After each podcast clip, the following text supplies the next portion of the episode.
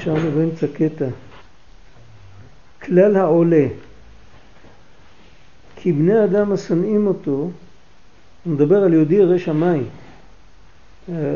צדיק, חכם, לא יודע, ויש אנשים ששונאים אותו ומדברים עליו. זה בא על ידי פגם דיבורו, הוא צריך לדעת שהוא פגם בדיבור, הוא דיבר רכילות או לשון הרע או שקר, ועל ידי זה, הוא אמר קודם, אם בן אדם פוגם במחשבה, אז יש לו צער מהבנים, אם הוא פוגם במעשה, אז יש לו צער מהממון, אם, יש לו, אם הוא פוגם בדיבור, יש לו צער מהחברה, מהאנשים, מהאנשים שמדברים נגדו. גם אם הוא מידה כנגד מידה. לא? אה? אמרתם עכשיו שאיש אם הוא צדיק, אבל גם אם הוא בן אדם פשוט. אה? ודאי, אם בן אדם פשוט ודאי, אפילו אם הוא צדיק והוא ראוי והוא זה, אבל הוא צריך תמיד לבדוק. במקום להאשים אחרים, הוא צריך להאשים עצמו. תכף יסביר את זה יותר. לכך צריך להעלותם ולתקנם על ידי דיבורי תפילה. היות שהוא, מראים לו עכשיו שהוא פגם בדיבור, אז הוא צריך לתקן את הדיבור.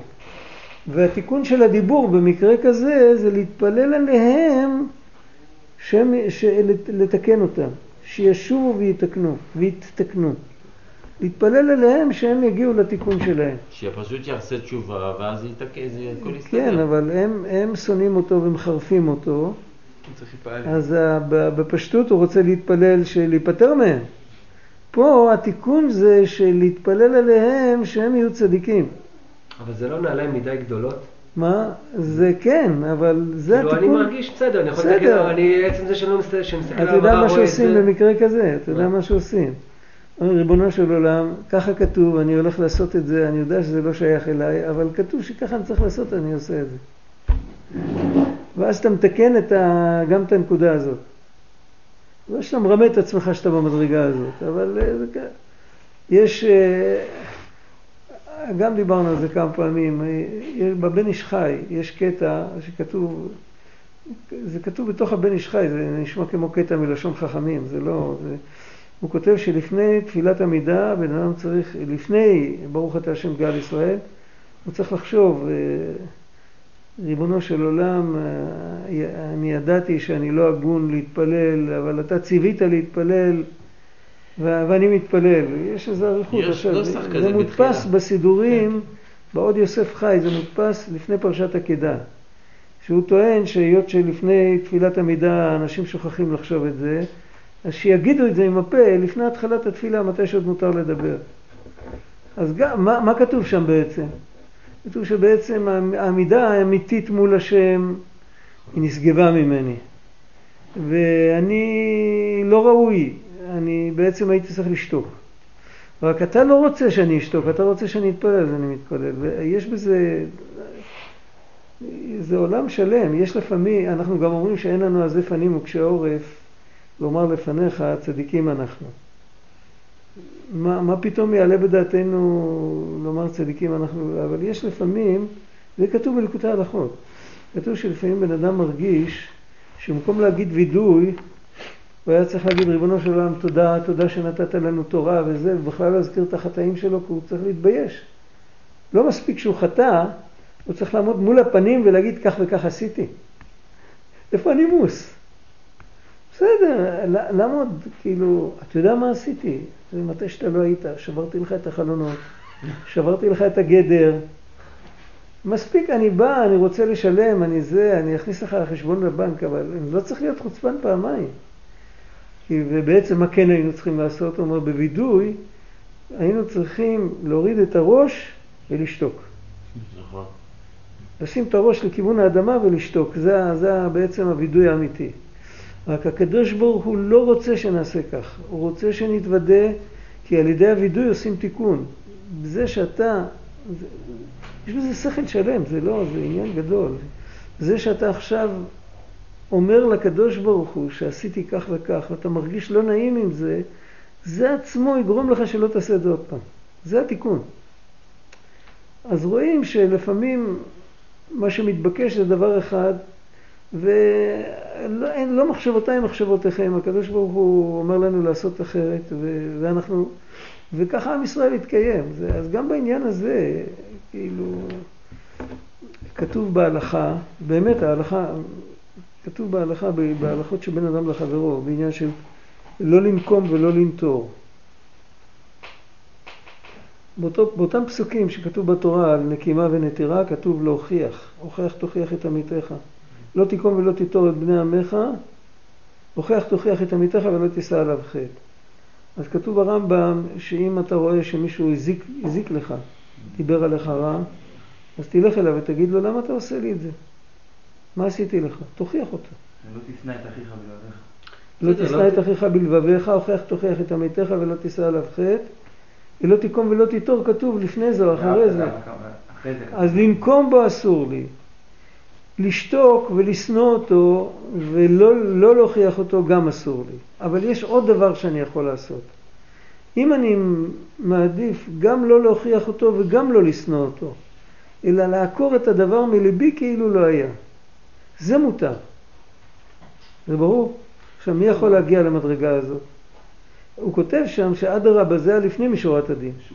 אם בן אדם יכול לגמרי, כאילו, קרה, זה כמו שהלכתי ברחוב, נפל עליי גשם, אז התרטפתי, היה לי לא נעים, אז ככה הוא עשה לי נזק, מה, זה לא משנה מי היה השליח, הכל בא מאת השם. הוא צריך לחטוף, אבל לא ממני, אה, בסדר. אולי צריך לדבר איתו, שיתחיל ללמוד מסילת ישרים או שמירת הלשון, או... אבל לא להגיד לו למה עשית לי, זה אני לא חשוב כאן. הוא צריך, צריך אה, לקרב אותו. זו מדרגה גבוהה, לא כל אחד יכול. ולכן התורה אמרה, לא תשנא את אחיך בלבביך, הוכיח תוכיח את עמיתך. זאת אומרת שאתה לא יכול להיות במדרגה הזאת של שומע חרפתו ואינו משיב, שעליו נאמר ואוהביו כצאת השמש בגבורתו, אז לכל הפחות אל תהיה אחד בפה ואחד בלב. אתה כועס עליו, אז תודיע לו, תגיד לו, אני כועס עליך, למה אתה עושה לי ככה? תסתדרו. כן, אבל זה מרחק שמיים וארץ, להתחיל להתפלל עליו שזה, לבין, בסדר, אני אעשה את שלי, נשמור על מרחק, אני אשתדל לא לשנוא אותך בלבבי וכולי. אבל זה לא, זה לא כל כך רחוק, כי אם כבר עשית את הסוויץ', שאין לך עסק איתו ושלא הוא הזיק לך, שלא... אז משם הדרך כבר פתוחה, זה, זה הכי קשה, ההתחלה. משם הדרך פתוחה, למה דווקא הוא הזיק לי ולמה באמת לא חטפתי מהקיר? הקיר הוא לא בעל בחירה, כי כנראה שהמצב הגרוע שלו היה צריך לבוא לידיעתי כדי שאני אטפל בו. או שאני אטפל בו או שלכל הפחות אני אתפלל עליו. עכשיו, למה דווקא אני? אז זו התשובה שאנחנו מאותו שורש. תמיד זה ככה, אם אנשים מתחככים בי, אם, אם, אם אחד מציק לשני, אז סימן שיש להם שייכות. אחד שלגמרי לא מאותו, אין, אין מכנה משותף, הוא לא יכול להציק לך, אף אחד לא, אף אחד לא נעלב מחתול. ובבני אדם אנחנו רואים שיש לפעמים בן אדם שקשה לי איתו, יש בן אדם שהוא יעשה בדיוק את אותו דבר וזה לא מזיז לי. הבן אדם שקשה לי איתו הוא קרוב יותר אליי, הוא צומח מאותו ענף. ואז יש לי עליו אחריות. אז או שאני יכול לקרב אותו, לפעמים הוא כזה בעל גאווה שהוא חושב שהוא צריך לקרב אותי, מה אני אעשה? אז אני יכול להתפלל עליו. זה ברור, אבל זה מה שהוא אומר כאן. למעשה, בליקוטי מהר"ן כתוב, אה, הוא מביא על זה, קודם כל רבנו אמר, אה, והם דיברו עליי כזבים ואנוכי אפדם, זה עוד עניין. אבל יש עוד עניין שהוא מביא שם, הוא מביא על זה גם איזה פסוק, שהוא אומר שכל הדיבורים שמדברים על הצדיק, הצדיק לוקח והופך אותם ועושה מהם הלכות. אפילו זה שהוא לומד איך לא להתנהג, שאתה, אתה רואה, מכל דבר אפשר ללמוד. אתה רואה דבר שלילי, אז אתה לומד מה לא לעשות. זה שהמציא את הנורה, את נורת הלהט, ש... אה, אדיסון, את ה... לא את הלד, את המנורות הרגילות, הישנות. אה. אומרים שהוא ניסה איזה 900 פעם או כמה, אני לא יודע, 960 פעם, עד שהוא מצא את החוט שמתאים שלא נשרף מיד וזה. אז אחרי, אני יודע כמה, 900 פעם שאלו אותו, איך, אז הוא אמר, מה זה, אני למדתי 900 דברים, למדתי שמהם אי אפשר לעשות מנורה. אז עכשיו יש לי המון ידע. עכשיו, על הדרך, בכל אותם דברים שהוא פסל, הוא עשה מזה דברים אחרים. אז הוא המציא המון המצאות. בדרך להמציא את ההמצאה הזאת, הוא בחיים שלו המציא יותר מאלף המצאות. אז ב, ב, מכל הניסיונות שהוא לא הצליח, אז הוא מצא כל מיני דברים מה כן. הנקודה היא תמיד שאם רוצים ללמוד ממשהו, זה שאני רואה משהו לא טוב, זה, זיהה, זה זיהוי, זה לא לימוד. אני מזהה שזה לא טוב. ללמוד זה מה אני יכול לעשות עם זה לטובה. זה נקרא שהצדיק רואה התנהגות לא טובה, אז הוא עושה מזה הלכות. הליכה זה דבר חיובי, זה הלכה, זה מה כן לעשות. רגע, אני, אני רוצה להבין, נגיד למשל, עכשיו לי היה לי את זה. אני קובע עם מישהו, אני קובע עם מישהו להגיע, נגיד, ב-10 בבוקר, לא משנה השעה, כן? והוא איננו. אה? והוא איננו. רגע, לא, זה לא נגמר ככה. הוא אומר לי, אני תכף מגיע, שתי דקות כן. אני אצלך. אז כן. הוא הגיע נגיד אחרי ארבע שעות, אז קיבלתי את זה באהבה, ואמרתי הכל מהשם, והכל לטובה. כן. בסדר, זה אחד. בסדר, כן. זה לא הוא עשה לי, זה הכל, זה מגיע כן, לי, כן. זה ההישג שלי עם השם. אבל איך אני עושה מזה הנחה, או מה, מה אני לא, עושה אתה, מזה? אתה לומד עד כמה צריך להיזהר, לא להבטיח. אתה לומד לעצמך, מה אני יכול לעשות עם זה? אני יכול, קודם כל, לא להבטיח לאחרים, כן. לא לאכזב אותם. כן. חוץ מזה, אני, אני גם יודע שעל הבן אדם הזה, אה, ולא לא צריך תמיד לסמוך על מילה של בן אדם. צריך תמיד להכין משהו. לקח לי שבועיים. לא, זה, תראה, אתה קובע עם מישהו, אתה בינתיים ארבע שעות לא עשית כלום. לא, למדתי וזה, לא אז. היה לך משהו, נו, אז למדת. אז למדת את הלקח עוד הרבה לפני זה. איך היה לך את האפשרות ללמוד? כי ידעת שאם הוא לא יגיע, אז יהיה לך מה לעשות. אז אתה כבר מנוסה. כל, תמיד צריך לא, להיות... נתתם עכשיו דוגמה שהוא רצה להמציא מנורה. הוא רצה... להמציא מנורה, את המנורה כן, הזאת. מה אז הוא... הוא- עשה מזה דברים אחרים, דברים שהחוט הזה כן מתאים. נכון, אז איך אני הופך את זה עכשיו בזה ש, שאני, כל המצב הזה שהיה לי איתו עכשיו, כן. מה, אני, מה אני כן ממציא מזה? אתה למדת מזה המון. למדת מזה סבלנות, למדת מזה השגחה אה. פרטית, למדת מזה... מה אתה רוצה? אה. זה, זה יכול להיות שאם זה לא היה, אם זה לא היה, היית צריך להמציא את זה. ואתה עכשיו גם לימדת אותנו. אני לא מכיר כזה דבר. פעם ראשונה. פעם ראשונה אני שומע שיש מישהו שמבטיח. הוא אמר לי, ולא קורה. שתי דקות זה זה זה קיצוני. אה, זה באמת, זה באמת נדיר. זה שעות זה קיצוני. זה נדיר, אתה זה אומר, נדיר. מדבר ארבע שעות? זה לא נדיר. זה אבל זה קיצוני. זה קיצוני אבל זה לא נדיר. זה לא נדיר. יש כזה. אצל המסך ב-NLP, ב-NLP זה לא אבל זה אומרים נכון. שלהצלחה יש עקבות. עכבות? עץ- עקבות, יש עקבות. להצלחה יש עקבות. אתה רוצה, אתה רוצה להצליח, אתה רוצה לזה. בוא תלמד מישהו שמצליח. אה, אוקיי, זה משהו אחר. כן, זה- הפוך. זה- ודאי שמצדיקים אפשר ללמוד. כן. אמר פעם, רב מוישה אמר פעם, שיהודי אמר לו, אני לא יודע מי זה יהודי, אמר, רב מוישה קרמר אמר, כתוב אה, אה, שאסור אסור ללמוד, בהלכה כתוב, אל תפנו אל האלילים, מה זה אל תפנו אל האלילים? אם יש ספר, חוברת, שכתוב שם כללי הטקס של, אה, של חג אה, של גויים, מה עושים, וזה, אסור לקרוא את זה. למרות שאתה צוחק, צוחק על זה, זה, זה מצחיק אותך, אסור לקרוא את זה. מאיפה לומדים את זה? שכתוב, קודם כל כתוב אל תפנו אל האלילים, וכתוב, איכה יעבדו הגויים האלה את אלוהיהם ואעשה כן גם אני. אז אם בן אדם נכנס לאיכה, איך הם עובדים, אז זה יכול למשוך אותו. אז הוא אמר, שאמר לו חבר, שאפשר להגיד את הפסוק הזה גם, איכה יעבדו הצדיקים האלה את השם, ואעשה כן גם אני. אז ממילא, בשביל זה הראייה מהפסוק שצריך לספר סיפורים של הנהגות של צדיקים, איך צדיקים התנהגו, מזה אפשר להתקרב. אז זה ודאי, מה שאתה אומר, זה אין ספק. כן, אבל זה, אבל החידוש הוא, כן, כן, החידוש הוא שאפשר, כן. גם מזה, אפשר לעשות הלכות, אפשר, כל דבר אפשר, אמר לי פעם חבר, הוא אמר לי שיש הבדל בין התרכזות, אה, איך הוא אמר, איך הוא קרא לזה? אה, להתמסרות. יש בן אדם שהוא מרוכז בעבודה שלו, יש בן אדם שהוא מתמסר לעבודה שלו. דוגמה, למשל, אתה יכול להיות מרוכז בתוכניות של האיראנים להשמיד אותנו. אם אתה עובד במודיעין, אתה יכול להיות מרוכז שם לגמרי, אבל אתה לא יכול להתמסר לתוכניות האלה. זה לא שאתה לא מתמסר לזה, אתה מרוכז בזה. בעבודת השם אפשר גם כן, אפשר להיות מרוכז בעבודת השם, אפשר להתמסר לעבודת השם. שתי, זה שתי בחינות. כלומר, בן אדם שרק מרוכז, אז מתי שהוא מרוכז הוא מרוכז, ומתי שהוא לא מרוכז הוא לא מרוכז. אם בן אדם מתמסר לעבודת השם, אז כל דבר שהוא רואה, אפילו שהוא רואה ברחוב, כל דבר מוסיף לו בעבודה שהוא... הוא אמר, מה הראיה לזה? הוא אומר, יש לו חבר. חבר סיפר שיש לו חבר.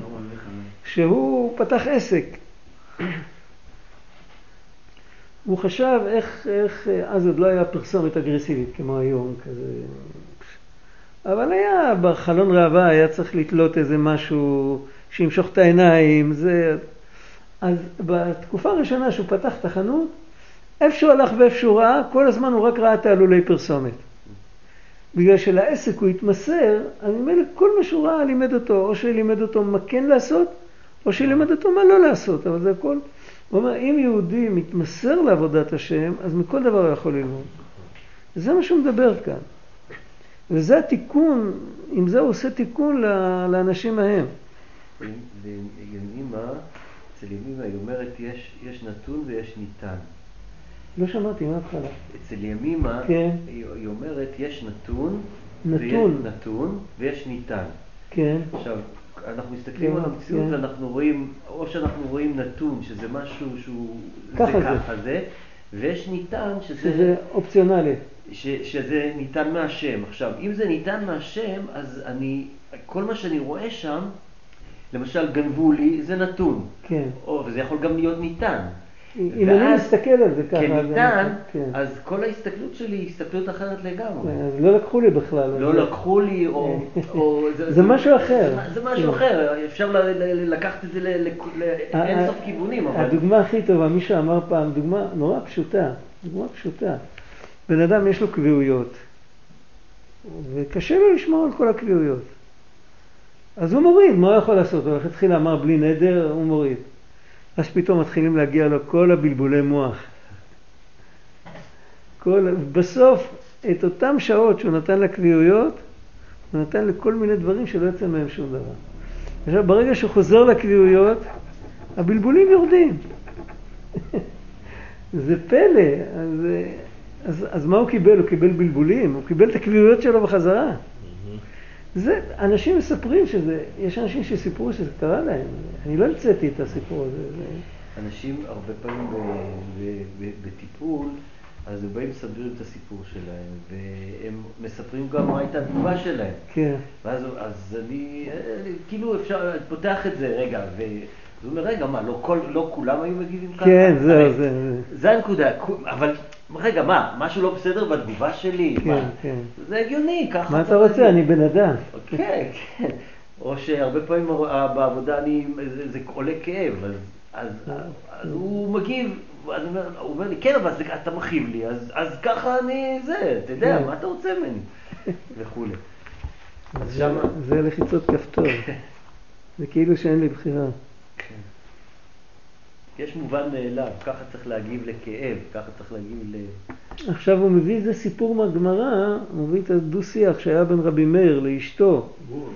כן, שהוא אמר שצריך להתפלל עליהם שהם יאכלו מן העולם, עשו לו צרות. כן. אז היא אמרה לו, כתוב איתם הוא חטאים ולא צרות. חוטאים.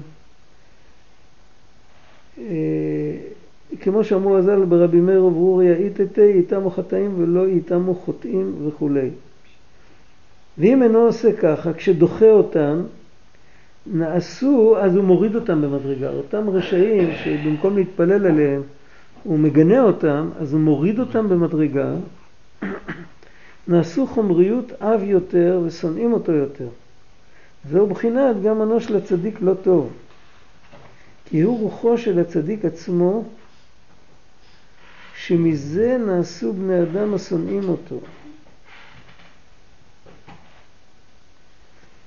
זאת אומרת, יש איזה פגם ברוחו של הצדיק, כמו שאמר קודם, שהוא פגם בדיבור, ומזה נעשו האלה שרודפים אותו.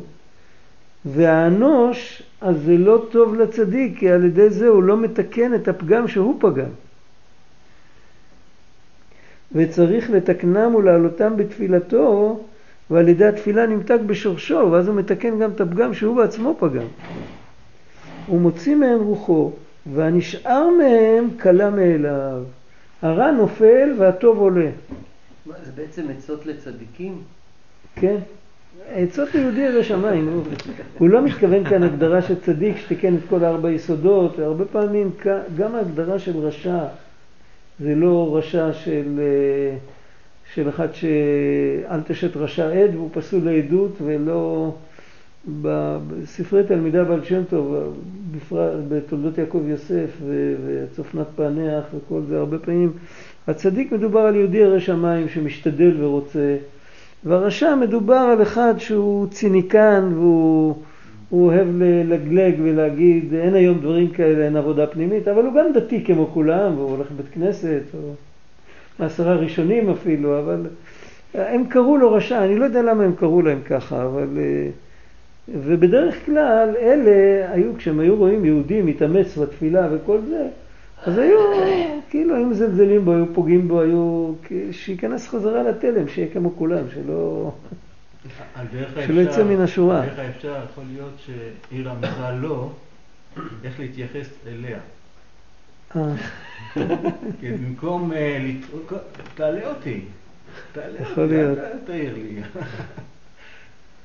יש בזה גם אינטרס אבל באמת אישי. זאת אומרת, אם אני בסוף מעלה אותם, יכול להיות לי באמת טוב מהם. כאילו כרגע בא לי נכון, איתם. נכון, נכון, נכון. בסדר, זה אינטרס כזה, הלוואי עלינו. שאלה יהיו האינטרסים שלנו. הרב, על מה מתפללים? כאילו, מה... אני לא יודע מה מה הבן. אדם מתפלל על אנשים שדיברו עליו, שיחזרו בתשובה. אבל אולי הם לא צריכים לחזור בתשובה, אולי זה- אולי זה בעיה אצלי. זה לא... אולי הם בסדר.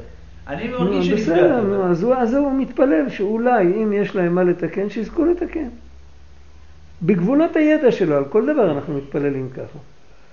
גם כשבן אדם עושה איזו השתדלות, אז הוא אומר, אם זה מה שאני צריך לעשות, שזה יצליח. הוא לא מתפלל טוטאלית, הוא לא יכול, הוא לא יודע. אולי לטובתו זה שזה לא יצליח, זה לא קטרוג. אולי מחכה לו בפינה, זה לא קטרוג. לא, מה פתאום. אני לא אומר שהם עושים את זה ברוע או במעל או ב... אני מוכן ללמד עליהם זכות, אולי הם לא יודעים, אולי זה, אבל הם צריכים לתקן, שהם יזכו להגיע לתיקון שלם. סתם שיש תפילות, יש... אני לא חושב שפה זה נמצא. יש, אה, בהשיבנו אבינו, יש סידורים שמודפס תפילה קצרה על פלוני בן פלוני שיחזור בתשובה. כן, כן, פה זה יש את זה. פה יש את זה? כן.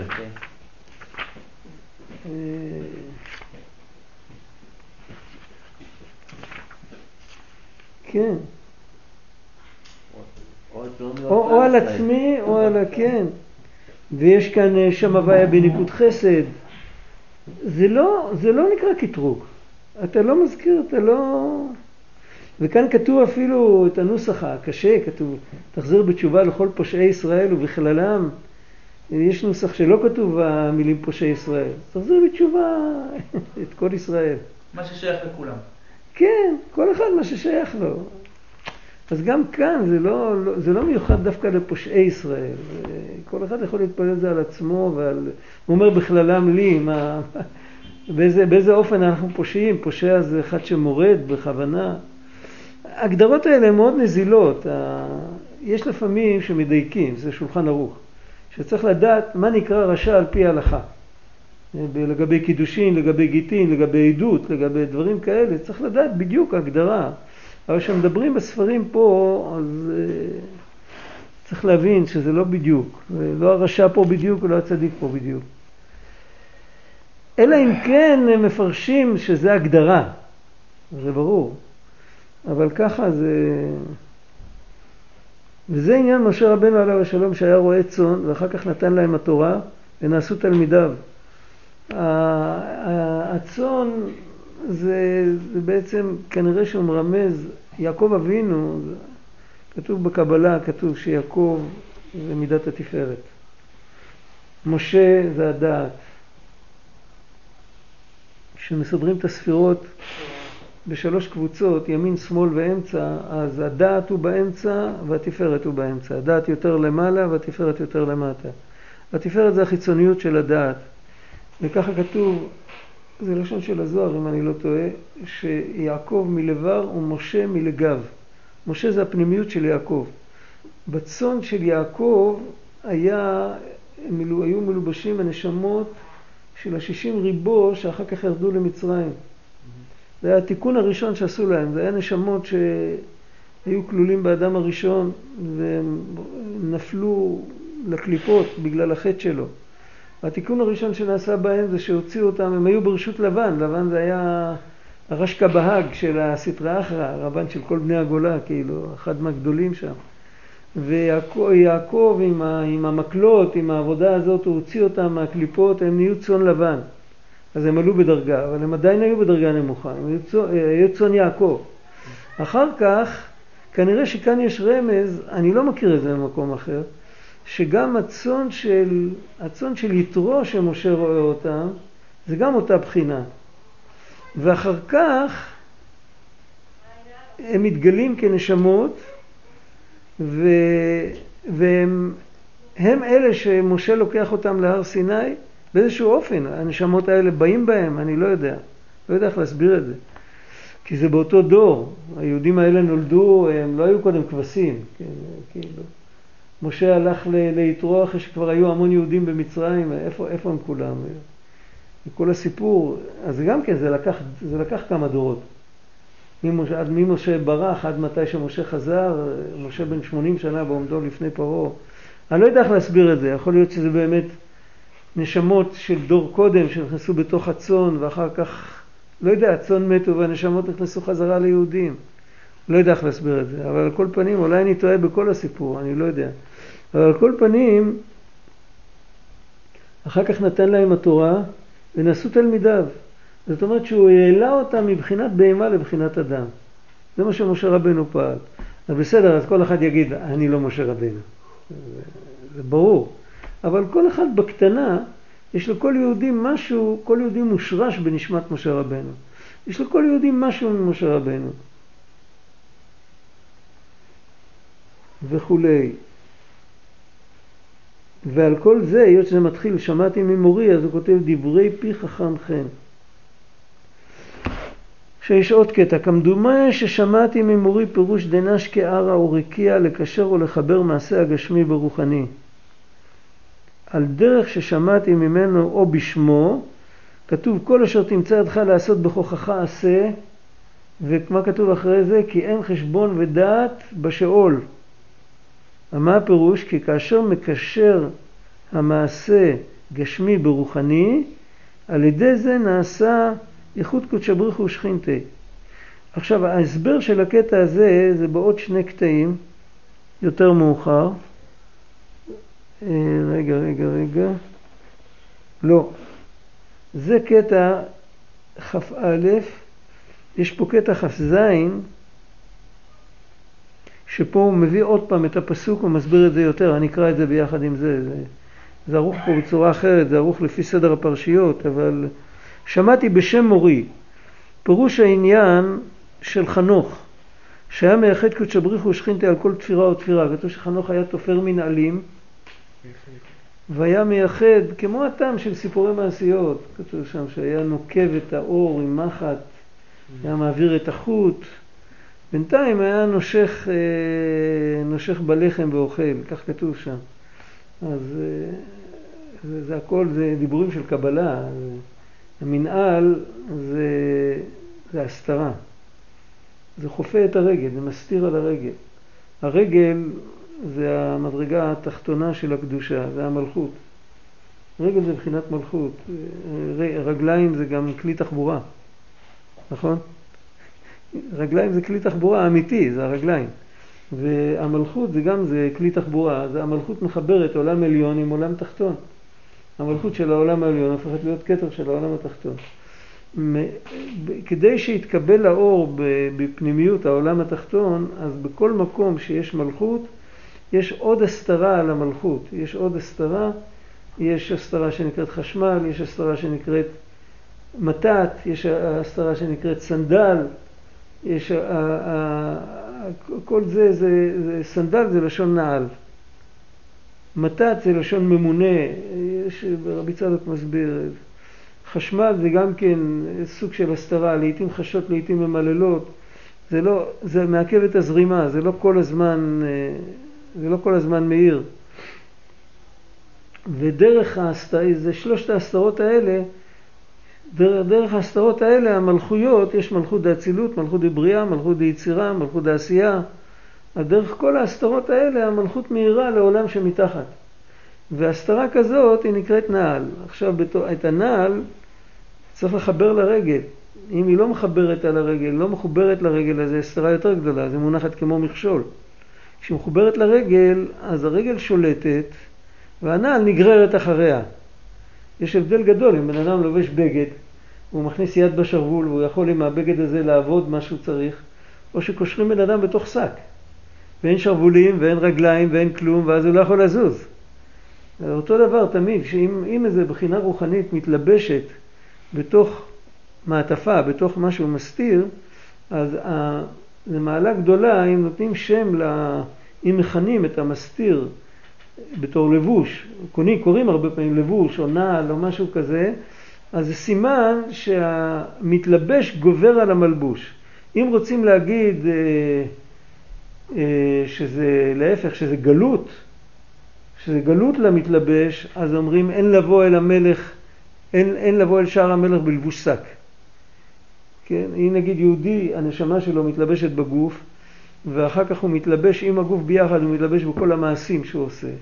אז אם הוא עושה מעשים שמתאימים לנשמה, שהנשמה מובילה את הגוף, אז הגוף הוא לבוש, וה, והמעשים שלו מאירים את העולם. אבל אם הוא עושה חטאים, אז הוא כמו, הנשמה שלו מרגישה כמו שקושרים מישהו בתוך שק, ומוליכים אותו, גוררים אותו, כמו שגררו את אביל מרודח בתנ"ך. גררו אותו. או כמו שגררו את הישבנה וסיעתו, השם ישמור. זה, זה, הנשמה, בשביל הנשמה זה ייסורים מאוד גדולים, הדבר הזה. אז, אז עכשיו חנוך לוקח את המנהל ותופר, הוא עושה חורים, או הטעם בסיפורי מעשיות, הוא עושה חור בתוך ה... כל חור שאתה עושה בתוך החומר האב הזה שנקרא נעליים, על ידי זה אתה גורם לו, שאתה תופר אותו ואתה עושה אותו שהוא יהיה מתאים לרגל של הבן אדם, ושהוא לא יוליך את הבן אדם אלא הבן אדם יוליך אותו.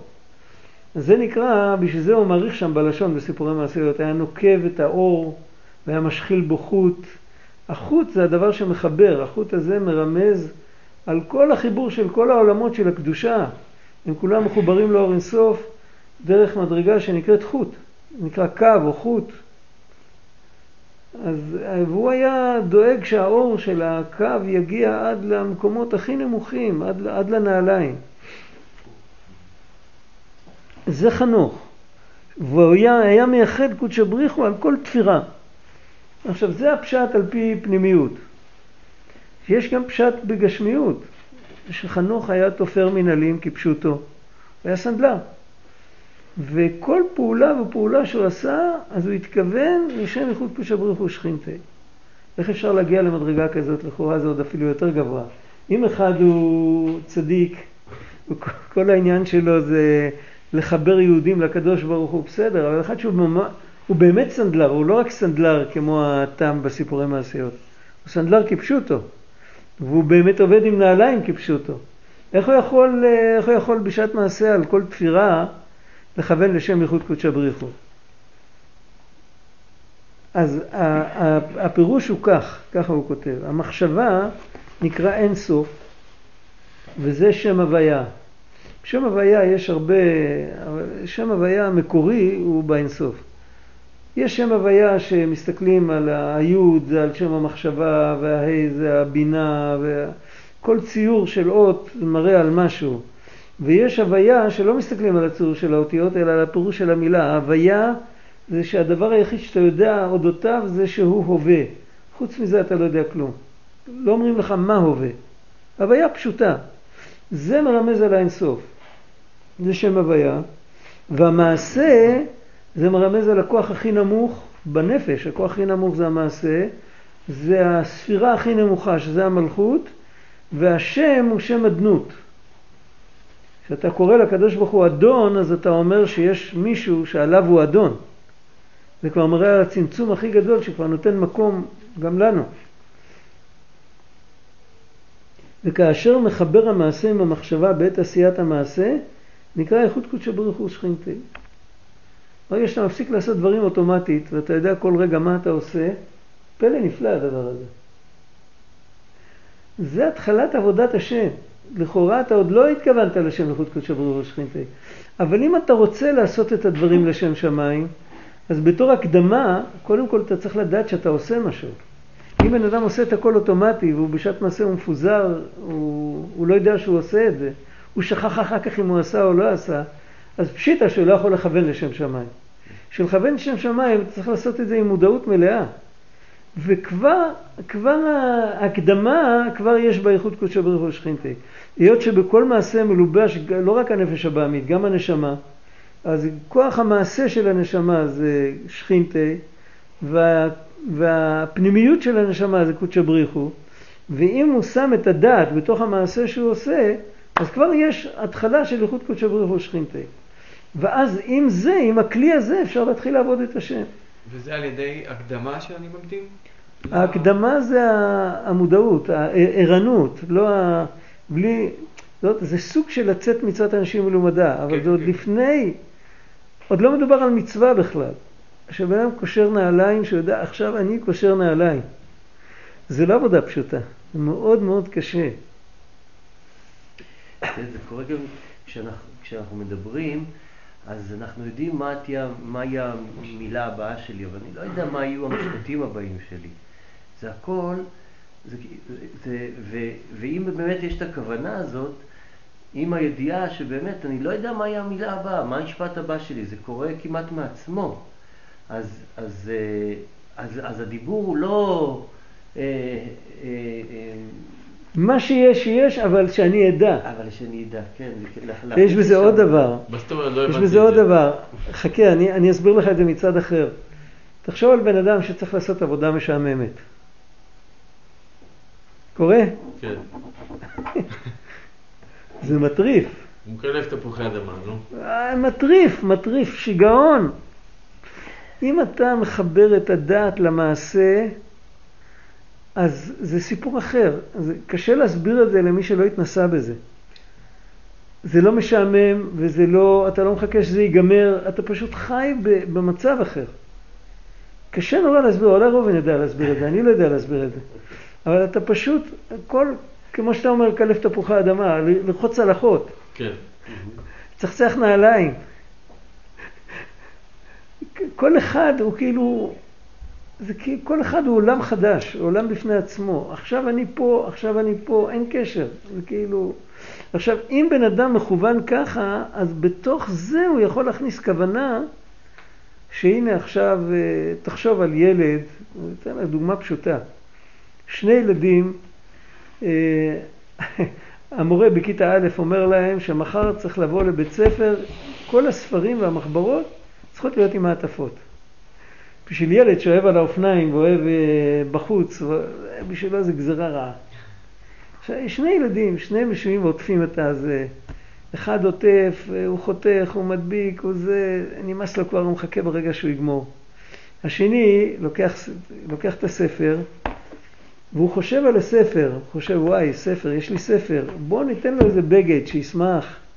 ילד קטן, טיפש, הוא, הוא, זה ילדותי אצלו, אבל הזמן עובר אצלו בכיף. הכל, אתה מבין, שניהם עושים את אותו דבר. עכשיו, אותו אחד, יותר קל, הילד הזה שעושה את זה בשמחה, והוא רואה איך שה... הוא מתייחס לכל דבר כאילו לדבר חי. כן? אז אה, יותר קל להגיד לו, תראה, השם שמח עם זה, תעשה את זה למען שמו יתברך. הילד שרוצה כבר לגמור ולברוח, מאוד קשה לדבר איתו ככה. בסדר, אפשר לראות את זה בהנהגה של צדיקים, אצל רב אושר, אה, היה, הוא לא, רצו לזרוק תפוח עקוב, אז הוא אמר בוא, בוא הנה, בוא תביא.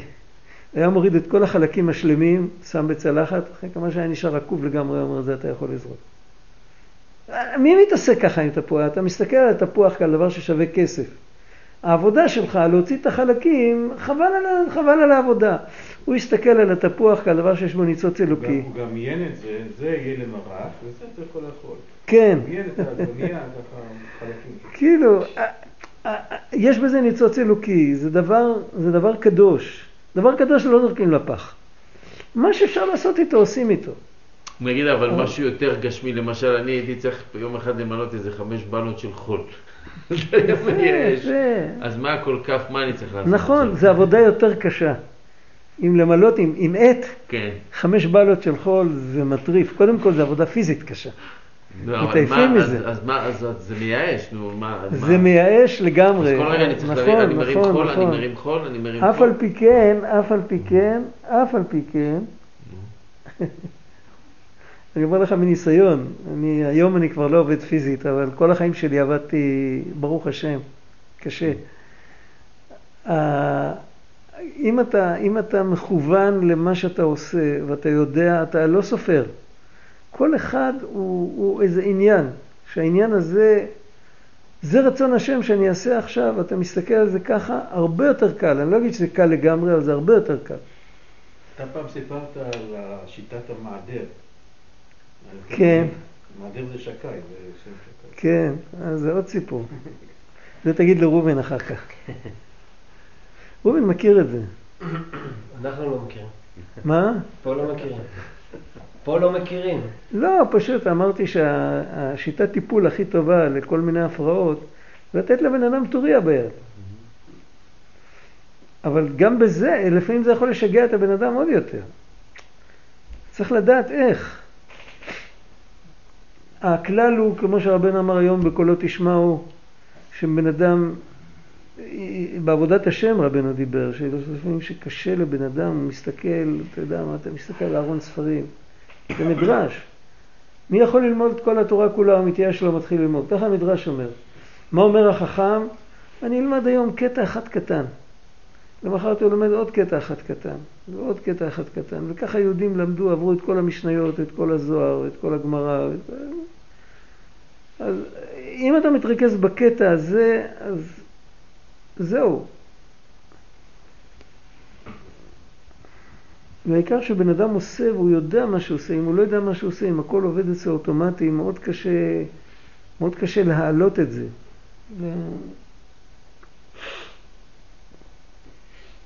זה עבודה, אבל זה לא עבודה של, זה לא עבודה של עצבים. זה עבודה, זה, זה עבודה בנחת.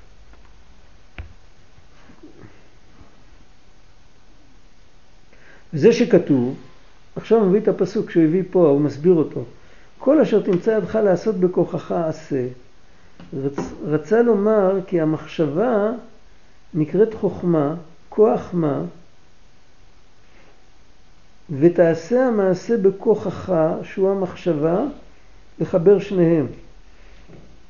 הכוח האמיתי של האדם לא נמצא בעשייה אלא במחשבה.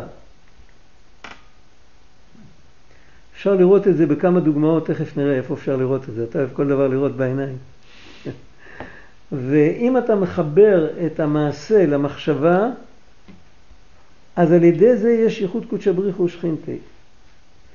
אז בואו רק שנייה, בואו נסביר את העניין הזה. כשמפתיעים אותך,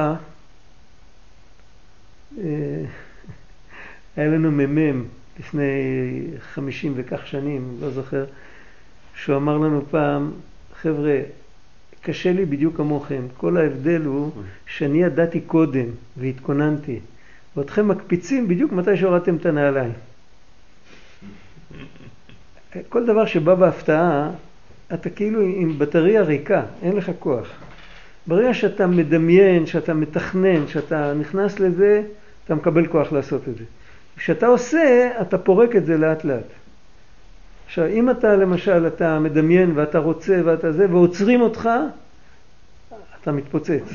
יש לך את הכוח, אתה לא יכול. ולהפך, אם אתה ריק מהכוח ומפתיעים אותך, מנחיתים עליך, אז אתה גם בלי, אתה...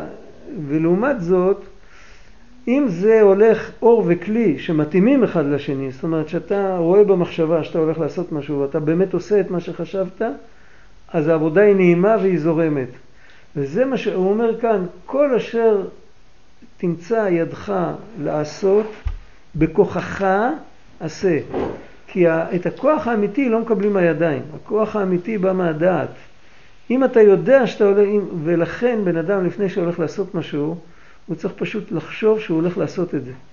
וזה שאנחנו עושים דברים מצוות אנשים מלומדה ולא חושבים, עוד הרבה לפני שחושבים על הקדוש ברוך הוא, לא חושבים בכלל שעושים משהו, בן אדם בכלל לא יודע, הוא, הוא לא זוכר אם הוא אמר בורא נפשות או לא, זוכר, או לא אמר כי הוא, הוא לא ידע שהוא אמר. או, יש עוד דוגמאות, שבן אדם מדבר, הוא תופס את עצמו שהוא דיבר אחרי שהוא כבר אמר.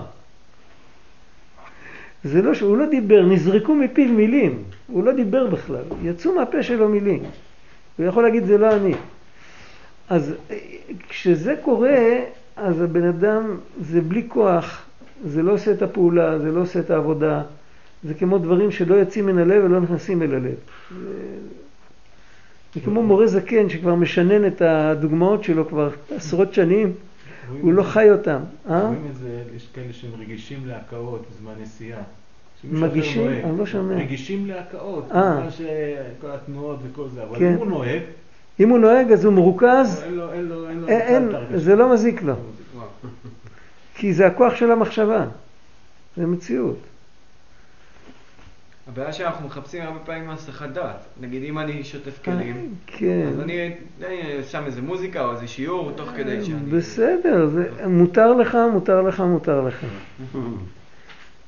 זה, אבל אף על פי כן, גם אם אתה עושה את זה, יותר קל לך, הם אומרים לך מראש, שעה קודם, שבשלוש אתה צריך לבוא ולמלות חמש בלות, מה שאם פתאום זה יורד אליך ואתה לא יודע מאיפה. בשני המקרים יהיה לך את, ה, את מה שאתה שומע, בכל אופן יהיה לך כוח אחר לגמרי. זה... עכשיו, לפי זה הוא אומר את ההמשך של הפסוק. כתוב כי אין בשאול, איך כתוב שם? אין חוכמה ודעת, יש שם קהלת, פה אין. יש קהלת מאחורה. בתוך, או בתנ"ך או ב... או בחומש דברים יש קהלת בדרך כלל. אוקיי.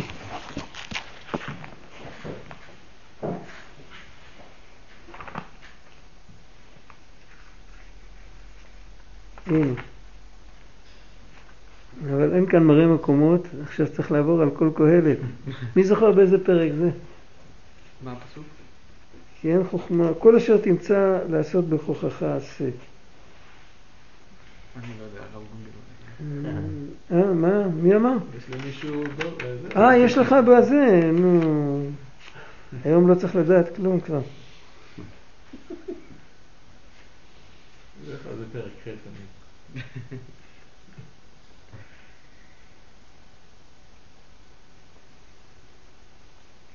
קהלת ט', אה, פסוק י'. ט', פסוק י'. פסוק י'.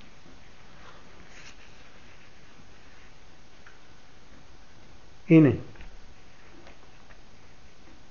כל אשר תמצא ידך לעשות בכוחך עשה, כי אין מעשה וחשבון ודעת וחוכמה בשאול אשר אתה הולך שמה. אז הוא מסביר, ושמעתי בשם מורי, הוא אומר, כל אשר תמצא ידך לעשות בכוחך עשה. כי אין, כי אם לא, אז אין מעשה וחשבון ודעת וחוכמה בשאול. הוא דורש את האין כאילו שכתוב פעמיים. מה המשמעות של זה? אז הוא מסביר ככה. ותיבת אין משמש למעלה או למטה. רצונו לומר שאם אינך מאמין בזה ותשאל ותסתפק בזה, אז אין בשאול דעת וחשבון. אם אתה מאמין ואתה חושב שהמעשה חשוב אצל השם יתברך, ויש לו ערך, ואתה מייחס לזה חשיבות, ואתה עוד מכניס בזה כוונה לשם שמיים, אז אפילו אם אתה תרד לשאול, אתה, אתה תהיה כמו צדיק שמוציא מהשאול את, את הרשעים. אבל אם אתה לא מאמין בזה, אז אתה הולך לשאול ואתה הולך להתרסק. אתה כאילו, אתה... ולא לאו דווקא אחרי המוות. מה הכוונה לכוחך? כוחך זה המוח. זה מה שאמרנו קודם, שאם אתה לא מדמיין, אין לך כוח לעשות. יותר מזה, כוחך זה הפוטנציאל שלך? אה, יכול להיות. אתה מבין? יכול להיות, יכול להיות. בפשט של הפסוק ודאי. אבל כאן, כי זה לא, זה לא משהו, זה לא, הרי זה פעולה פשוטה, אתה יכול לעשות, לא, כן, לא, על- לא על כן, זה כן, מדובר, אלא... זה, זה מדובר בפסוק, תסתכל את הפסוק, ודאי שעל זה הוא מדבר. שאתה צריך להוציא את עצמך מכוח אל הפועל, כי אחרי שאתה גומר פה את הקדנציה, אז כבר לא- אין לך אופציה יותר. זה כן, פשט זה- של הפסוק. כן. כאן הוא מדבר על, על דרש, על רמז, ואז הוא מדבר על כל דבר, הוא מדבר על, על, על הרגע, על עכשיו. הרגע, אתה צריך לראות שהמעשה יגיע מהדעת, ושלא יגיע רק מהידיים, ושתדע שזה חשוב בעיני השם יתברך, ואתה עובד את השם עם זה, כי אחרת אתה לא יכול להאיר את המדרגות התחתונות. העבודה של הבן אדם לחבר את המעשה, כמו שבתוך הנפש הוא מחבר את המעשה עם החוכמה, ככה, ועל ידי זה העולם העשייה מתחבר עם האינסוף. זה, זה, זה כאילו שני, שני דברים מקבילים, כשאנחנו עובדים עם אחד אז נעשה הדבר השני. זה כוונה? מדובר זה בכוונה? סוג של כוונה, זה סוג של אמונה אפילו. הבן אדם צריך להתחבר, קודם כל הוא צריך לדעת מה הוא עושה. לא, לא לעשות את זה, יש דברים שאנחנו עושים אוטומטית. משתמשים בנשק, חייבים להשתמש אוטומטית. אם תחפש את הנצרה, אם תחפש את, ה, את, ה, את המהלכים באוטו, אתה לא תדע איפה הם. אתה תשכח ליד איזה יד, או שתחפש את הברקס, אפשר למות מטעות כזאת. חייבים, זה חייב לעבור ל, ל, לאוטומטי לגמרי. מיומנות. אבל במעשה היום-יום, זה הכרתי. במעשה היום-יום, יש הרבה דברים שעושים אוטומטי, אבל מתי שבן אדם זוכה לעשות דברים לא אוטומטי, אז יש לו את האופציה, יכול להכניס בזה כוונה לשם שמיים. וזו עבודה גדולה. זאת אומרת, התכלית זה ששום דבר הוא לא יעשה אוטומטי. חוץ מדברים שזה סכנת נפשות, כן. אני אומר, מודה אני לפניך, מלך חי וקיים, שהחזרת בי נשמתי בחמלה רבה אמונתך. מה עכשיו, מה אני צריך לחשוב? לחשוב מה שאומרים, בדיבור זה יותר קל. אבל כשנותנים ידיים בבוקר, נו, זה כל כך אוטומטי, נו. צריך לזכור מה שכתוב בזוהר, שיש רוח טומאה ומגרשים אותה. אה. צריך לזכור מה, מה שקורה. שמעתי פעם איזה סיפור, לא יודע, שני צדיקים, שהם נפגשו, ואחד, אה, כנראה אחד היה יותר גדול, ואחד היה יותר קטן, והקטן התפעל מאוד מהגדול, והוא אמר שהוא לא מזיז את היד בלי ייחוד קודשי בריך ושכינתה. ואחרי כעבור כמה שנים נפגשו עוד פעם, ואז הקטן סיפר אחר כך, הוא אומר שהוא התפעל עוד יותר מהגדול, שהוא ראה שהוא לא מעפעף עם העיניים בלי ייחוד קודשי בריך ושכינתה. אצלנו זו תנועה אוטומטית לגמרי לעפעף.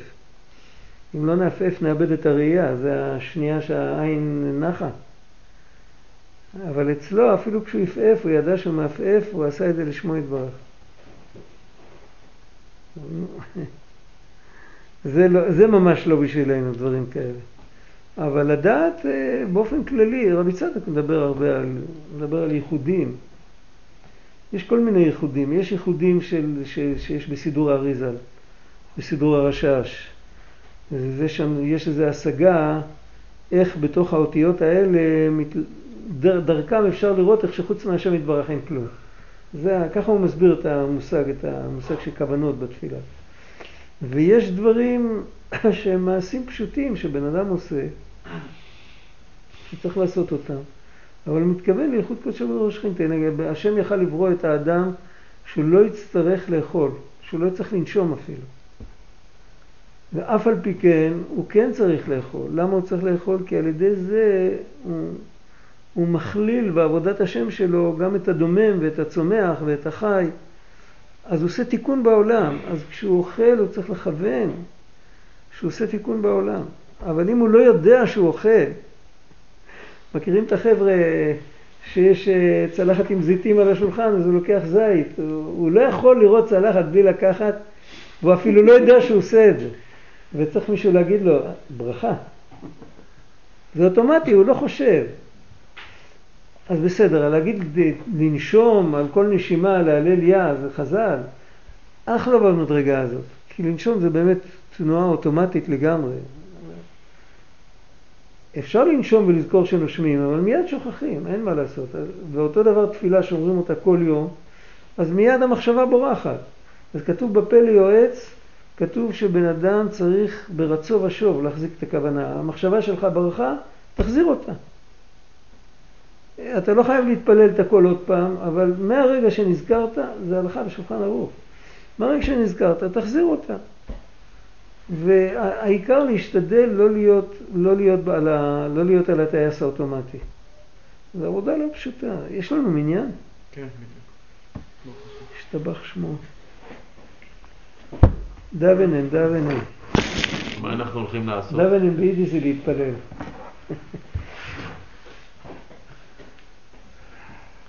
בשביל זה כתוב לשם ייחוד. לפני ברכת המזון תמיד אומרים שורה לא בלשון הקודש, או שאומרים הבלן ונבריך, או שאומרים רבותיי מרוון בנשן, זה לא בלשון הקודש. אמר פעם אחד מהאדמו"רים בפולין, הוא אמר כי לכל, בלשון, אם זה, יגידו את זה בלשון הקודש, אז, אז יחשבו שזה חלק מברכת המזון, אז יצטרכו לעשות לזה הקדמה. ואחר כך להקדמה יצטרכו עוד הקדמה, אז עשו, נתנו הקדמה בשפה זרה, זה לא חלק מהעניין. אז זאת אומרת, לפני כל דבר, זה אומרים לשם איכות קודשא ברוך הוא שכינתה, אז זה, בעצם אנחנו צריכים לעשות הקדמה לשם איכות, שנדע מה אנחנו אומרים, כי גם זה לא שמים, בסדר, אין מה לעשות. בתפילות וזה זה יותר קל, אמנם שוכחים. הכרתי יהודים שלפני כל תפילת עמידה, הם, אפילו כשהם גמרו גל ישראל, הרי צריך מיד להגיד גל ישראל השם ביחד, ברצף. אז לפני גל ישראל הם נעצרו רגע והם חיכו. וכשהם איפסו את המחשבה, הם ידעו בדיוק מה, מה קורה, אז הם אמרו, גאל ישראל, השם שפתיי תפתח וככה. ראיתי כמה כאלה. עקבתי אחריהם, הייתי חוצפן גדול. הסתכלתי על הפה שלהם.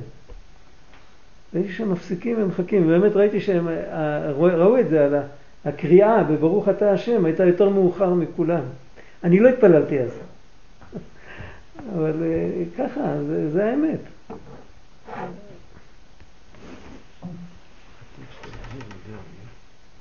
טוב.